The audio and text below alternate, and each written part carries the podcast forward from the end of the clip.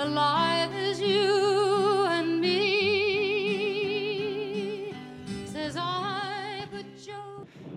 And welcome to the show. That was an interesting bumper. Can I get? Can we get the welcome to the Bill Newman Show, Dan Torres, or is it, we're not going to do that part? Maybe. This is Bill Newman. There we go. WHMP. I like that. Thank you so much. And we have with us this morning, welcome to the show, everyone, Senator Jo Comerford. Thank you, Senator, for being with us. She is with us every month, usually on Mondays, but well, New Year's interfered with our usual schedule, so we really appreciate your coming on today. Uh, Senator Comerford, I'm really interested in something I was reading about that seemed to me like a little nutty, which is that and you're going to tell me it's not, I hope, but or maybe it is. But there's Governor Baker. He's ready to leave the office. He's on the verge of getting out the door, and it seems to me that there are a pile of bills on his desk, and people are saying, "Sign this, sign this, review this," and it seemed to me to be kind of an odd way to run a government, but maybe not. Tell us about what's happening at the end of this formally at the end of this session, please. Good morning, Bill, and Happy New Year, and thanks for having me on. So, it's not as nutty as you may think. Um, so, legislatures, as you know, in our Massachusetts legislature is a two year term, and the two year term ended for us uh, on January 3rd. And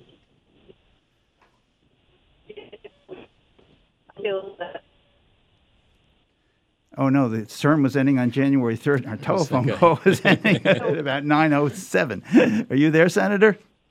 what? Oh, I'm sorry. You were you we lost you just for about a few, uh, 10 seconds. So please go on. The term we got to the part we heard you say the term ended on January 3rd and and then you cut out. But Oh, please continue. Okay, forgive me. Forgive me. So it's not as nutty as you may think. That the legislature works up until the last moments of every session, and sessions are two years. Uh, so our session ended January 3rd. We were sworn in again for what is the ni- 193rd session yesterday, uh, but we had business up until the end of January 3rd, business that requires the governor's review. You can ask, well, gee, Jo, uh, wouldn't it have been nice if um, you had gotten some of that business done before the end of January 3rd? And I could say, absolutely, Bill. Um, but we didn't get everything done. And so we came to do as much as we could do, which included a lot of what are called home rule petitions. So bills filed through legislators for communities um, that you know need to work their way through the process, and that was the majority of bills hitting the governor's desk. And these are not complex, often not complex proposals, but they are critical to cities and towns. Right. The Home Rule Amendment is a part of the Constitution. It says here are the powers and authorities of the local uh, government, and Home Rule petitions uh, come to the legislature from local municipalities saying, here's what we want. We have the authority to do it, but we need you, the legislature, to pass this bill for us. Obviously, a really important part Exactly. of our And governance. it's for things like retirement age and land transfers. Uh, and so these are good things, and and critical things for the legislature to do on behalf of cities and towns. And they were the majority of bills, vast majority of bills hitting the governor's desk. Some of the other bills that were hitting the governor's desk had long been in the wings. Um, you know, so one of them was a foster care bill of rights bill that I had actually that was just this morning signed into law, and I had it with Representative Tricia Farley Bouvier, and it's part of our work that Rep. Farley Bouvier and I have to help um, course correct, I'll say, or help uh, strengthen the uh, child welfare system in the Commonwealth, and this delineates exact responsibilities of foster parents, and it delineates exact responsibilities of the Department of Children and Families, and it has a provision around prioritizing, as I believe that should be prioritized, kinship care. So it's a it's a good clarifying bill and set some new things in motion, uh, which I hope will ultimately benefit and strengthen the foster care system in the Commonwealth. And as a foster mom, I was happy to be part of this bill.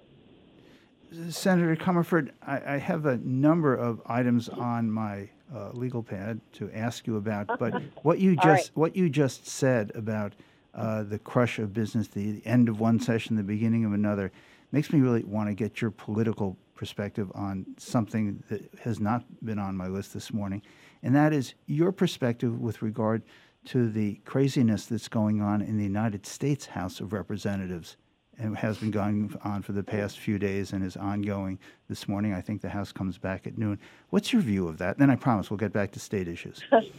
you know, I'll say, Bill, it was so present yesterday in the State House, uh, you know, both on the podium uh, of people who were introducing, both in terms of the guests who were there. Senator Elizabeth Warren was in the Senate chamber, um, and then certainly in the hall, you know, and on the questions you know, uh, being asked by reporters who were covering this. My goodness, the stark difference between what's happening in Massachusetts and what's happening in the Capitol.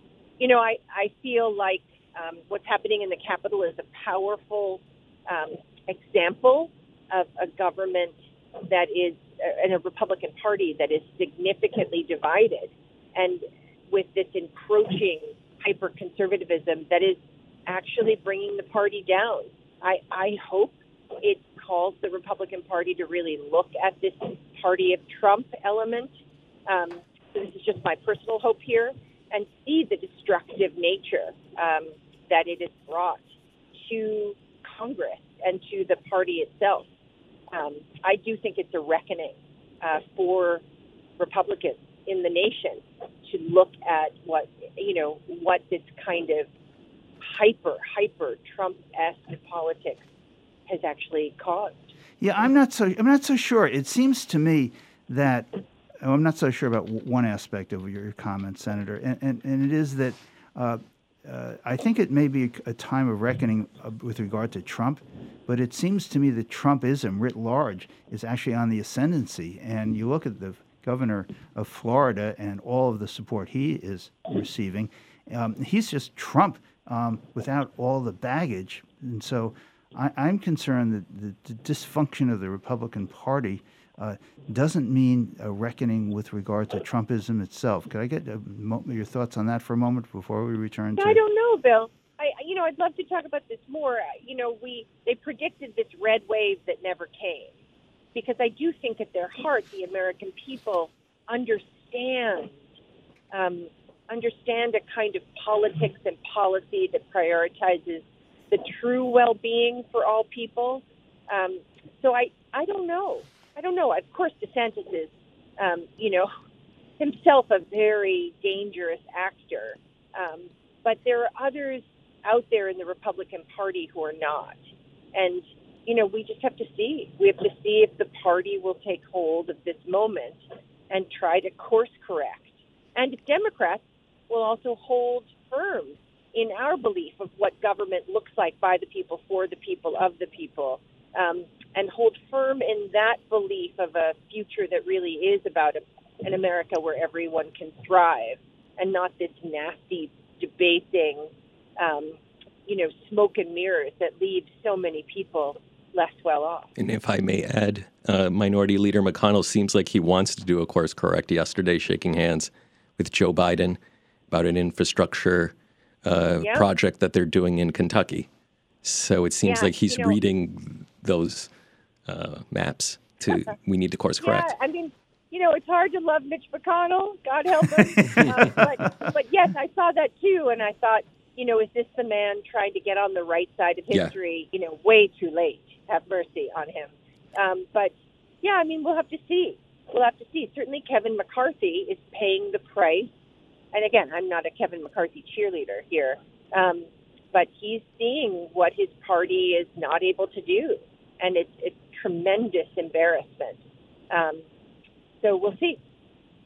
Uh, Senator Comerford, let's come back to uh, very important, historically significant events that are happening at the, House, at the State House, the swearing in of uh, the new governor and the new lieutenant governor. Give us your perspective on that, if you would, please. Yeah, let me say, I you know, I I, I had the honor of nominating um, Senate President Karen Spilka yesterday for her presidency of the Senate, and in my remarks, I talked about this new day, this new era, and I really believe this bill. I I believe that Governor Healey and Lieutenant Governor Driscoll are going to be tremendous for the Commonwealth. They're a wonderful team. They have broad support. Um, and yesterday, you know, they were in and out of swearing in ceremonies and the kind of pomp and circumstance that a first day of a legislative session um, brings. And they were buoyant. You could just feel that they were there to do the best work humanly possible with the best intentions, which I think means something here, um, and the best foot forward. And the whole chamber in the Senate was just, you know, jubilant. People banged their desks. You know, there was a real enthusiasm for Maura and Kim, and they've earned it. Um, they've earned it. They campaigned well. They're on a great platform. They're putting in really some significantly good people into office. They're hitting the ground with skill and competence. Um, and, you know, I think they're going to have the, the support of the legislature. And just let me say, you know, having the first elected woman governor and an out lesbian, you know, it means something. Representation matters. I, I do believe that. I'm not a person who runs on my own identity. I don't think Maura did either. Maura didn't say, elect me because I'm a lesbian and I'm a woman. She said, elect me because I'm the best person for this job. Um, but because she is a woman, she will see things differently. And I'm excited for that at the top of the ticket in Massachusetts. And, you know, also in the chamber was Elizabeth Warren, Senator Warren, who I, you know, I have greatest regard for, and also Boston Mayor Michelle Wu. And I just have to say that I was like, okay, women, with, you know, woman Senate president next to them, I thought, let's do this. Let's conquer some of these really intractable um, barriers to some of the the real opportunity, the real care for our people, the real economic growth that we know we can achieve here in Massachusetts. So, uh, you know, I wish the governor, Governor Baker, and Lieutenant Governor Polito well. I, you know, I, I do believe they have served uh, you know, with honor. Um, and you know, although I didn't agree with everything they did, uh, but uh, you know, I'm ready for Maura and Kim. Let me ask you this. We're going to take a break in a minute, but I'd love your reflection on this. I was struck during the campaign how little was made of gender and of mm. identification. And I was, and it occurred to me a number of times that this is actually an indication of some kind of societal progress. That it's not the issue that's front and center. You think I have that right? Well, I think there are there are certainly people who run identity campaigns, right? I'm I'm the right person for this job because I am X. I you know I don't begrudge them that. I think I'm too much of a workaholic to, to think that way, right? Like again, I didn't run and say, please elect me as your state senator because I'm a queer woman. Um, that's not what I did. I said I want to work hard, and I'm the right person. I have the capability and background to be the right person for the job. I, yeah, and you're a total policy wonk. Well, yes, you know, I, I've done some work right around budgets and policies. But anyway, I, I do think that it's. I think it's part of what a candidate does and makes choices. And I do think that you're right, Bill. That society is seeing some progress in thought um, regarding, you know, women not having to say, "Hey, pick me because I'm a woman," because there are so many women who are, uh, you know, who are who come into these places, uh, you know, workplaces or or the political arena. I will say though that you know, being a woman governor is not for the faint of heart, and uh, you know, I love Maura's courage and her goodwill and her thick hide uh, because I'm sure what she's facing is still pretty hard, even though she's not saying to people that one of the assets she brings is that she is a woman. Um, so she's not trading on being a woman, even as she faces misogyny and sexism. And I think, you know, I respect her a great deal for that. We're speaking with State Senator Jo Comerford. We're going to squeeze in a quick break, and when we come back, I'm going to ask the senator this question the date for filing of bills is January 20th. What bills are you proposing? What bills have your name on them? And what are their prospects for passage? We'll be right back. This is Bill Newman, WHMP.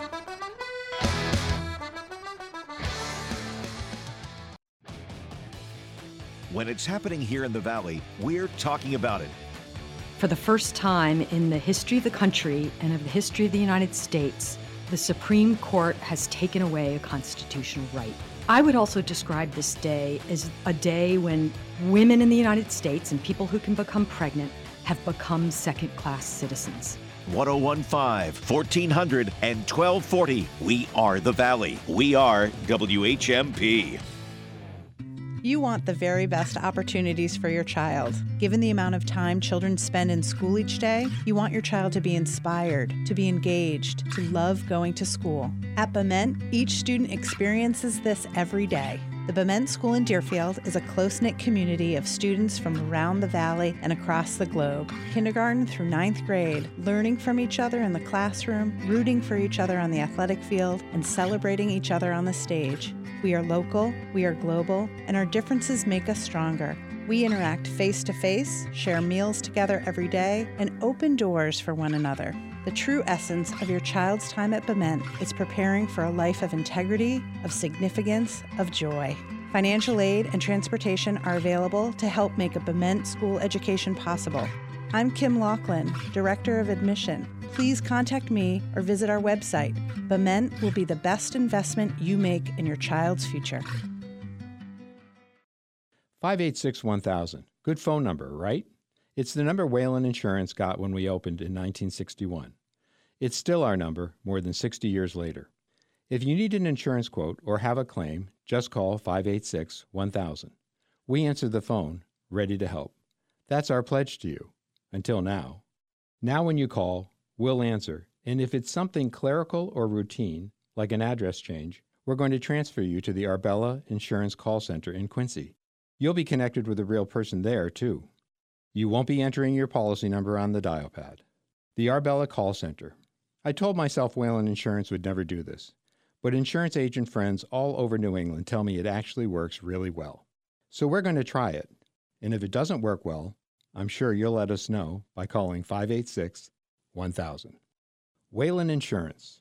Local people, local service, local insurance. In partnership with Arbella Insurance.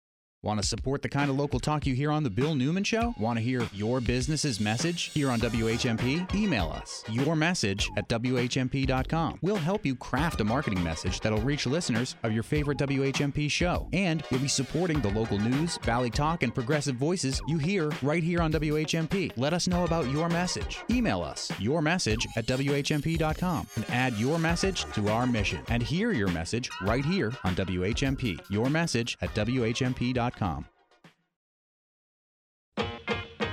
This is Bill Newman, WHMP.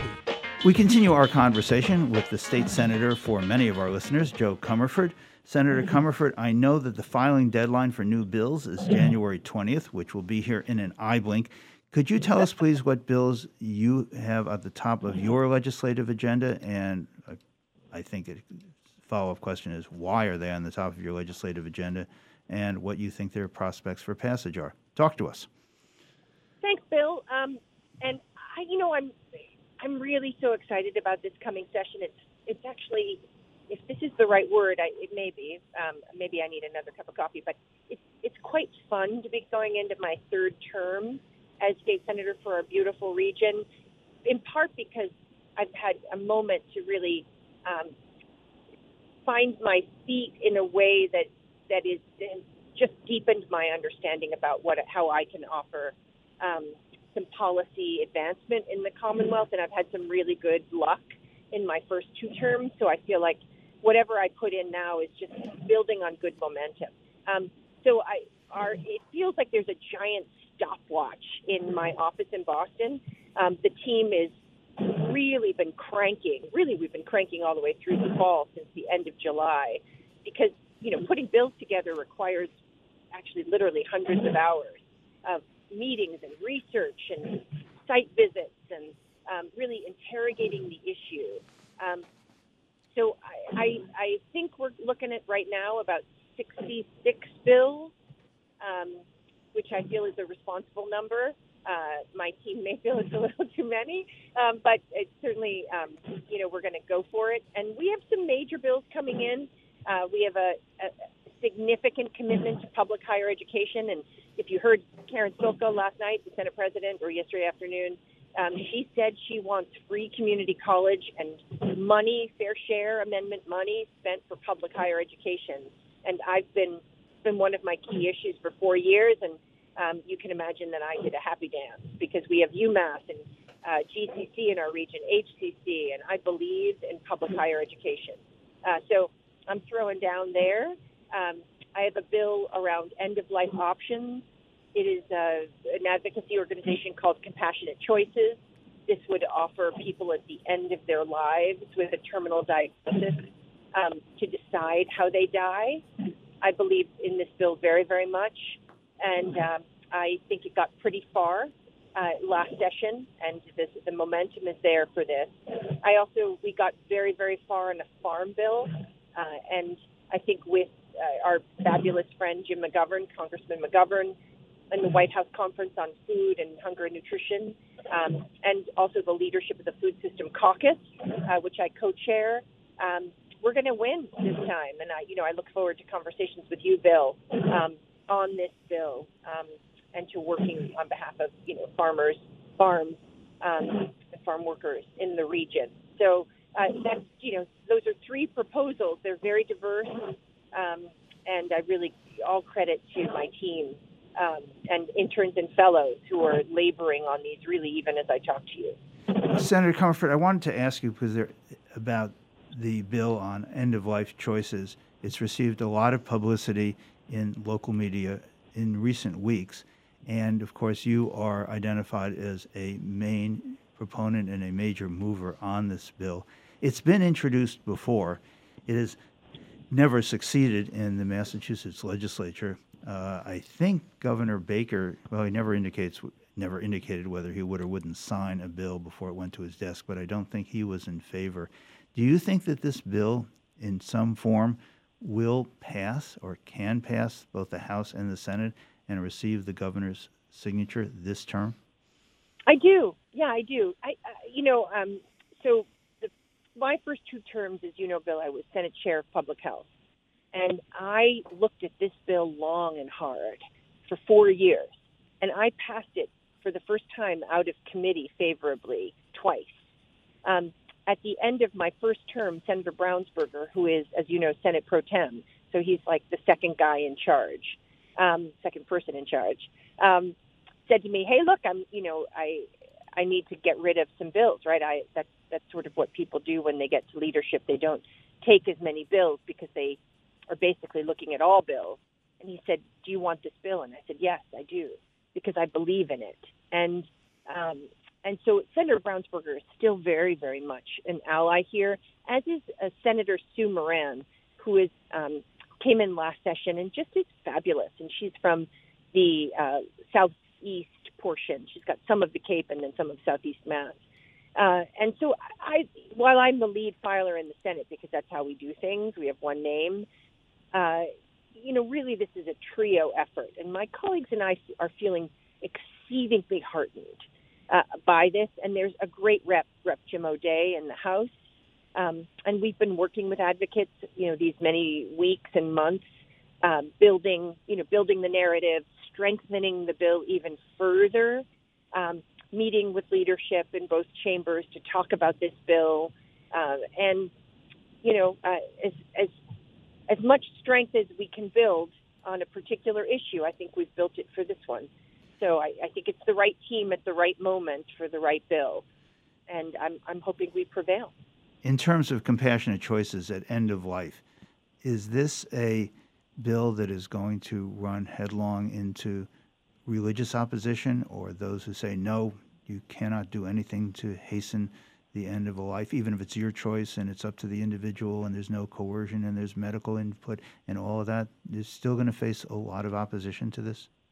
Yeah, the, one of the massive uh, lobbies against it is a religious lobby, and not all um, religious leaders are against it.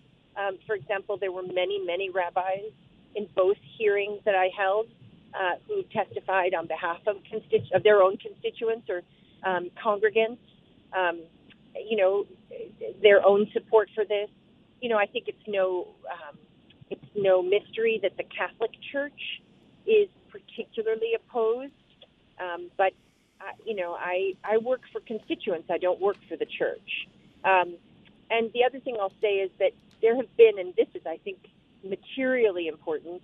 There have been many people over these years of the, in the disability rights community who have been very concerned about this bill and that it wouldn't push people who are quite ill or needing some significant care into feeling like their only choice was to end their life.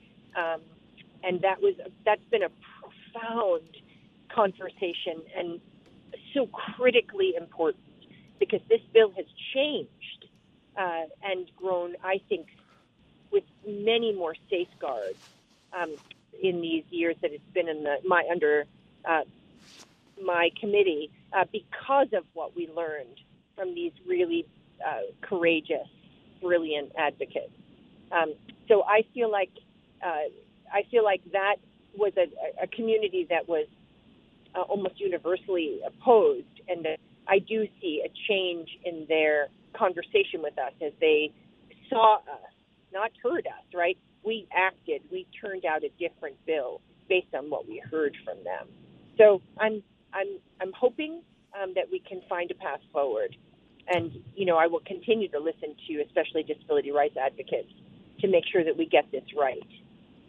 We've been speaking with State Senator Jo Comerford. Senator, thanks so much for being with us this morning, particularly taking this time. Hope we didn't distract you from your drive into Boston. we really appreciate your time every month, your representation of us, and your leadership. And we'll be speaking with you again soon. Thanks so very much. It was a pleasure to be with you. Thank you so much, um, Bill and Dan. Bye.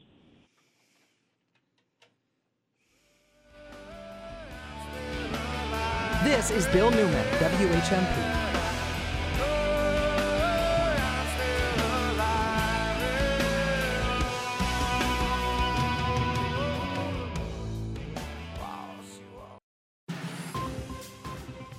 For WHMP News, I'm Jess Tyler.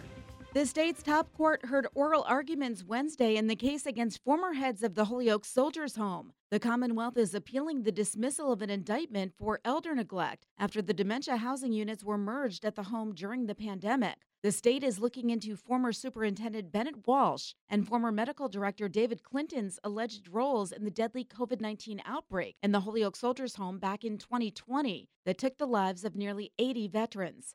The justices will take the matter under advisement meaning it could be months before they make a ruling on the appeal. An explosive device has been found in a basement in Wilbraham. A resident called police after cleaning out their basement and finding the device. The Massachusetts State Police bomb squad removed the device and took it to the wastewater facility near the Chicopee River. The device was then detonated around 6:15 p.m. Senator Jo Comerford was sworn in for a third term Wednesday. Comerford represents the Hampshire, Franklin, Worcester districts in the state Senate. After the swearing in, Comerford nominated Senator Karen Spilka for president of the Senate in the first vote taken by senators in the 193rd session of the Massachusetts General Court. After a motion made by opposing candidate Senator Bruce Tarr, it was declared that the vote was unanimous in favor of Senator Spilka. Mostly cloudy today, a little bit of icing is possible, especially in Franklin County through the first half of the day. Otherwise, it's scattered light showers of rain, a high of 40 to 44.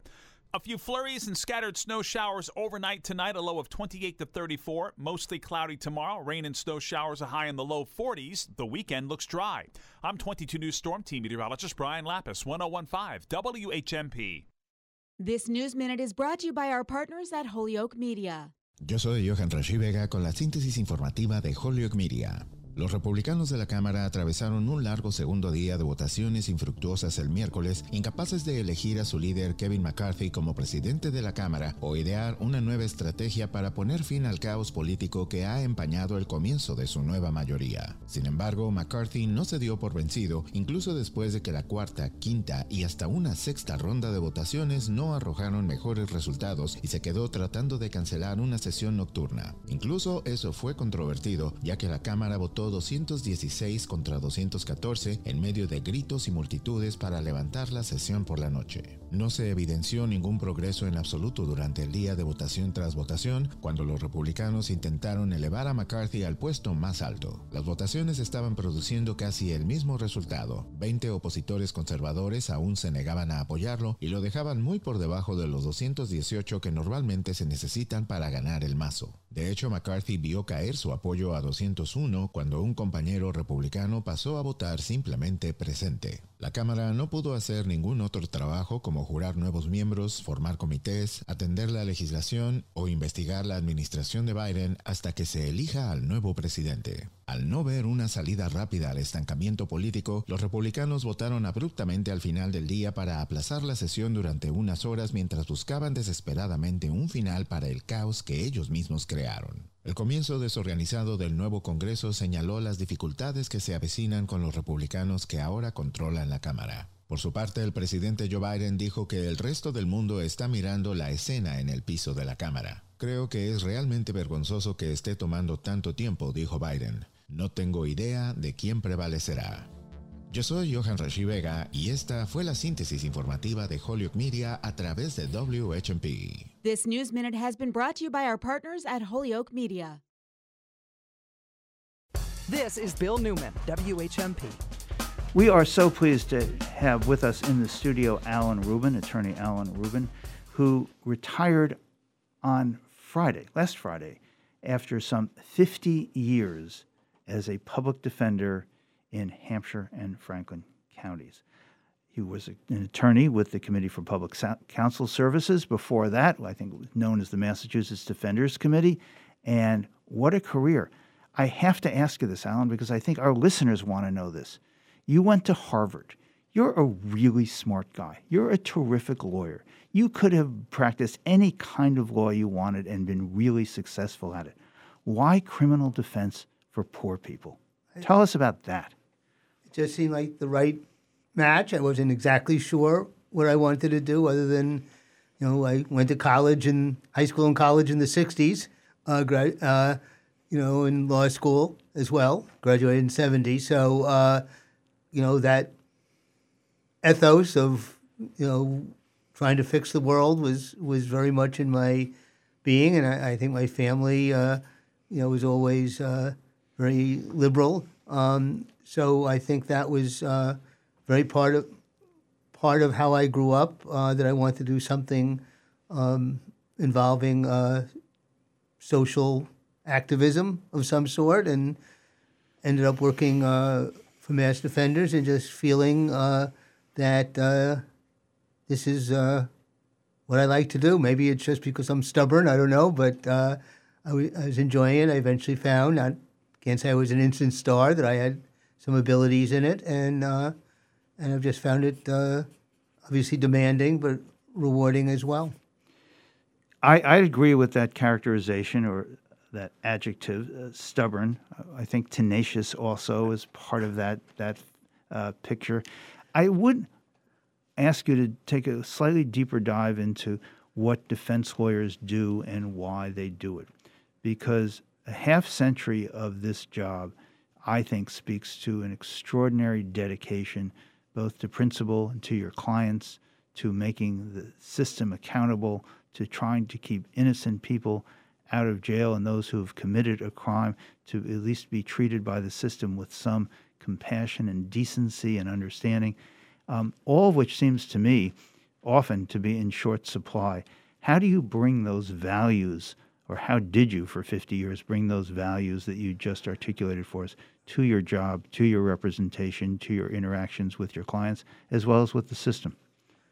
Well, I, I don't think you can generalize. I mean, I think it, it it's interesting. Um, as I said, I you know sort of a child of the '60s, if you want to put it that way, um, and um, I would consider you one of the grown-ups from the '60s. That's just my view. And, and also, you know, from a honestly liberal Jewish background, um, so there was always a, this feeling for me. But I could say when I started uh, in the Mass Defenders uh, in 1972, there had just been a very big shakeup. It was still in process. The the organization was more the traditional public defenders organization, and, and it's fair to say. And I started in the Boston area. I was there for about 18 years before I came out out here. Um, that there were a lot of people who were not necess- doing this job. Were not necessarily uh, sympathetic to our clients in, in many ways. Yet they, ha- for them, they like to fight. They like to. F- they just sort of saw themselves fighting for underdogs, even though they didn't necessarily. Some of them honestly were overtly racist or sexist, but they uh, still were fighters, and that characterized them. Um, so they came from very different place, and many of them had had long careers as defense lawyers, either with mass defenders or or um, in private counsel. Um, so I, I don't think uh, you could generalize uh, one person's experience. For me, it, as I said before, it was something I started doing. Um, I found it rewarding. You know, can't say I got along with every one of my clients, but but most of them I liked and and tried to understand what put them in their situations. Uh, those who were were not guilty of the and those who were. Uh, but everybody's a human being here, and everybody involved anywhere in the system is a human being, and, and they have their own issues. Um, and, and I, I tried to do my best to understand people's issues, to, to try to explain reality to people sometimes, but try to work within the system, uh, work within the system to uh, try to get the best results for each individual. Uh, I believe that's important. And at the same time, to the extent we could, doing what we can to, to, to change the system to make it more diverse, more equitable, uh, more just.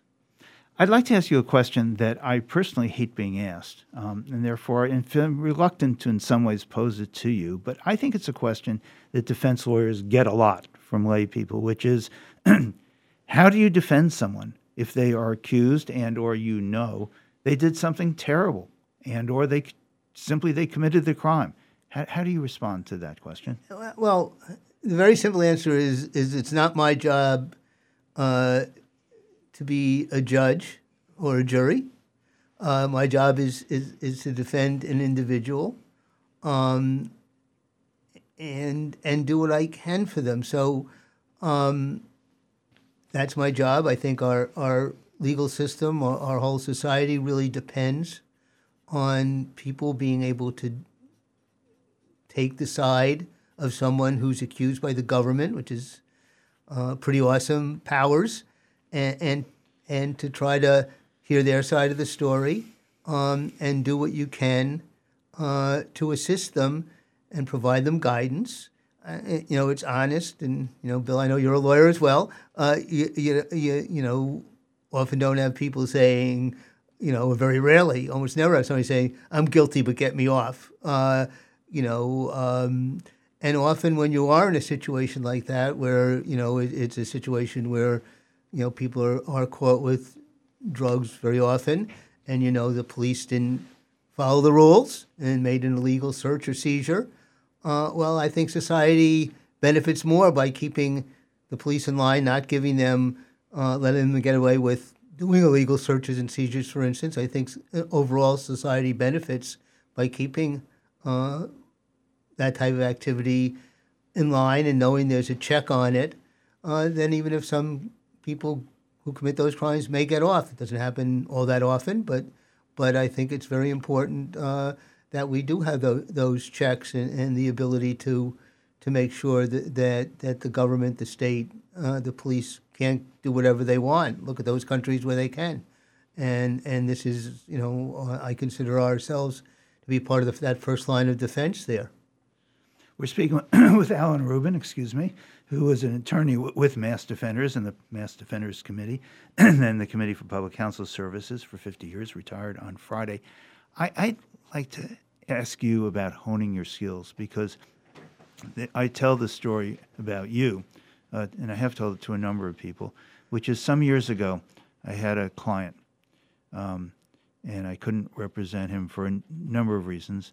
Um, and they said, well, I could have the public defender or I could go and somehow scrounge up money for a private attorney. But the young person who was involved didn't have any money, and the family really could have to scrounge for money. I said, You're going to have Alan Rubin as your attorney. He is one of the best trial lawyers I know. Trust in Alan. And I thank you. It worked out. You won the trial. I'd like to know how did you become such a good trial attorney? Because this is not a skill taught in law school, especially in the time when we were there. Uh, I think a lot of it is probably good good mentors. You know, as I said in in the old mass defenders, maybe I didn't politically agree with a lot of the other attorneys, but they were a lot of amazingly good attorneys. Um, and we had the ability, you know, one of the good things about being a public defender, you're, uh, and especially those days in Boston, which were pretty wild days, you were just in, in court all the time. And when you were, you know, not right in front of a judge or something, you'd go in and watch trials and you'd see people do good things and see people uh, be very good, and you'll see people uh, doing really poor jobs. And you'd absorb things. Uh, again, when I started, um, our training was very rudimentary, unlike now where it's excellent. Uh, we had relatively little supervision. The person who was in charge of my first court, Dorchester, which is a wild court in those days, uh, the supervisor didn't appear once in court, and the people who were effectively supervising me were there um, about six months before I was. Um, so we were all learning together. But you know, you learn. I would say almost by osmosis. After a few months, gee, I don't know anybody teaching me this. There's more procedural stuff, but but uh, you, you, pick things up. Um, I don't know if I don't consider myself to have any particular talent or anything. I, uh, I tend to look at things as, as, logically as I can. I think it's it's very important, as I said earlier, and firm belief that everybody here is is a human being. Uh, everybody in the courtroom. Um, so I think it's very important when you're looking at a case and hearing what you know the other side saying, what your client's saying. You know what what are the average human beings? The jury is going to be a collection of average human beings. It's the genius of our jury system. You don't know who the individuals are, but hopefully, if the system works well, and most of the time it does, um, you're going to get you know a, a, consensus of what average people think of something. So somebody you hear read something in a police report or hear your client or somebody else say something, and it just is wow, people aren't going to like that. The average person uh, is going to not like that. If it's something against your client, wow, you try to exploit that. If it's something your client or somebody on your side says, well, you got to try to figure out a way to to address that. So that's how I sort of look at cases and and and try to ask questions uh, that that follow that that that strategy. You'd get on your feet. You, there'd be a jury in the box, a judge uh, up up presiding over in, in an uh, in the bench above everyone else in the courtroom, and the uh, court reporters, and the audience, and the prosecutors, and the court officers, and all eyes are on you, and your client is facing 20 years or a life sentence. The responsibility is enormous. I'd like to know how you personally dealt with those feelings of responsibility and whether at any time in all of this you just got plain nervous. Oh, nervous all the time. you know that you know that that that's a given. You know, obviously, you know there's a, the immense amount at stake, and even you know lesser cases. You know, uh, even a conviction, probation is is a pretty Im- Im- important impact on, on somebody's life. So so uh, it's not always the the huge sentences that that are worrying. There, you know, any client is facing. You know motor vehicle license consequences. There, there are there are a lot of consequences uh, at all levels uh, here. So, um, to be honest, I don't know. Uh, I, I think it, it's mostly, uh, you know, internal. I, I, get nervous. I surely lots of nights I toss and turn thinking about you know what questions I'm going to ask, how I'm going to deal with this. Um, Would you wake up in the middle of the night sometimes? Yeah, absolutely. Thinking about the cases, thinking about what your cross absolutely. was going to be, uh, and and all the time. uh, you know, it's something that with me at least, it's and one level uh, with me twenty four seven. Uh, but then I can compartmentalize and do other things. But something's maybe in the background. You know, uh, uh, for me, I'm I'm a very active rock climber. I think that eases some of the stress. It's a different type of stress, so maybe they counterbalance each other. Uh, but even then, sometimes during breaks, I'll find myself all of a sudden thinking about what am I going to ask about that. So, so it's always uh, been in the background. It'll be interesting to see uh, without having that there in the background uh, how that sort of works. Uh, I want something to keep my brain active. Um, but um, yeah, uh, but honestly, I, I don't know. I, I can't sit and break it down. I just do what I do. It may be my something in my personality that lets me do that, but I, but I sure as heck do get nervous and and worry very much. I'm actually surprised at that answer. I've never seen you in court look remotely nervous. So whatever you did to cover that, that was one amazing act, really. Yeah, well, uh, you know, you, you do what you well, you do what you can. Uh, when you're in there, when you're in the moment, uh, probably like professional athletes or anything else, you know, you're in the moment, uh, you get in the flow, and, and you just get focused. I think preparation's important, very important, knowing what, what your case is, but also having the flexibility to respond because there's always things you don't expect, always. Um, and some people get kind of rigidly locked into this is what the questions I'm going to ask and how I'm going to approach things without being aware that things have drastically changed. So you have to keep that ability uh, there as well. We're going to take a quick break. We come back. We'll continue our conversation with attorney Alan Rubin, 50 years as a public defender. We'll be right back. This is Bill Newman, WHMP.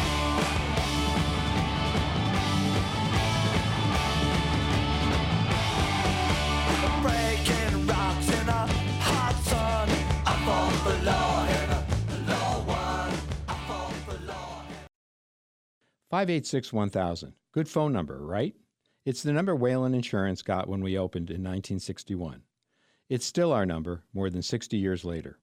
If you need an insurance quote or have a claim, just call 586 1000. We answer the phone, ready to help. That's our pledge to you. Until now.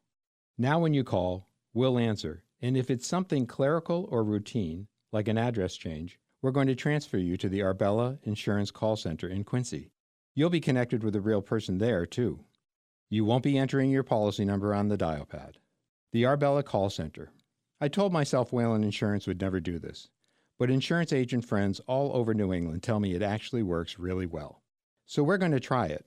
And if it doesn't work well, I'm sure you'll let us know by calling 586 1000. Whalen Insurance. Local people, local service, local insurance. In partnership with Arbella Insurance.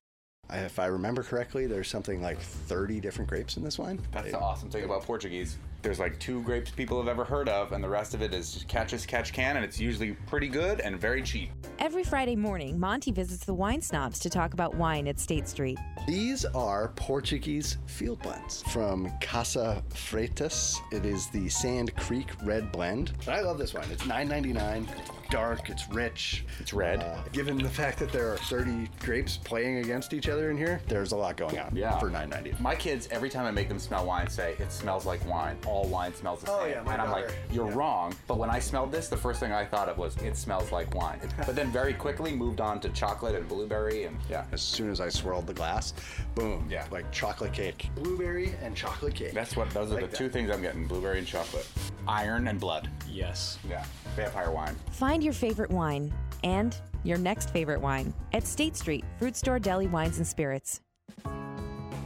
Did you know that you can prevent domestic and sexual violence? You can say something. We all can say something. Together, we can do so much.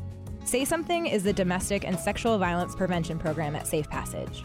Join a prevention lab to build your skills and find opportunities to say something to prevent violence.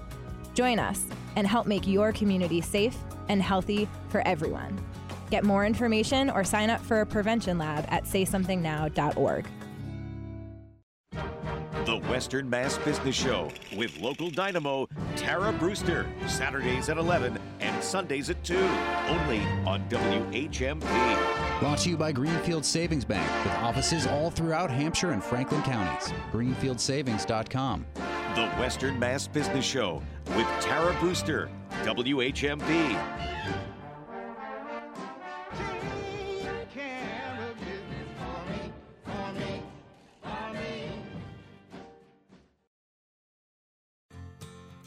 This is Bill Newman, WHMP. We continue our conversation with Alan Rubin, who has just completed his last day as a public defender, as a staff attorney with the Committee for Public Counsel Services here in Northampton. 50 years as a public defender. I'd like to ask Alan, what are the biggest changes you've seen in the law and the courts in the 50 years that you practiced as a public defender? Oh boy, there've been there've been a lot. Uh, back in the in the in the 70s when I started, again I started in the Boston area. It was a very wild, uh, especially at the district court level. Uh, very little supervision. The, the first court I started in Dorchester, all three judges were the subject of disciplinary procedures. Um, so the, the court system over time has become much more professionalized. Uh, the um, though it's still got a ways to go, I think, especially last few years, there's been become a much more diverse place um, in the courthouses. Again, it's got a long way to go, uh, but I, there is a real knowledge both within our agency and within the whole court system, and hopefully the whole uh, criminal justice system of the need um, to have everybody represented, and, and steps are being made. Uh, I know just recently, last few trials I had, there's a new instruction the judges have to give jurors, even when we're paneling jurors on unconscious bias, uh, which is an excellent instruction. Just calling whether it works or not, at least it's calling people's attention to the impact that has uh, in their decision making. So the the mere fact that there is an instruction and the court system thinks that's something worthwhile uh, is a major and very important change. One change that has happened is that lawyers now are allowed to, allowed to ask prospective jurors questions to determine whether they can be fair and impartial in the case. Has Correct. that, has that made a difference? Uh, it's still very new. It, it's uh, in Massachusetts. It's been common in a lot of other states for many years. Uh, it's still pretty limited in Massachusetts, uh, but I think, and I only had a few trials because of COVID. Um, that um, you know where where it was in place. I think it's a it's a good step in the right direction. I'd like to see more. Uh, what's called attorney conducted voir dire, uh, but I think it's a good step. Yes, anything to get a more fair representative jury uh, i- is, excellent. I think that's an important step in that regard. And, well, I'm afraid to ask one more question because we are going to run out of time. I hope you'll come back. I really want to ask you about racism in the system and sexism in the system. I want to ask you to explain to us the difference between bar advocates and staff attorneys for the Committee for Public Counsel Services. I hope you'll come back soon, Alan. We got a lot more to talk Sure. about.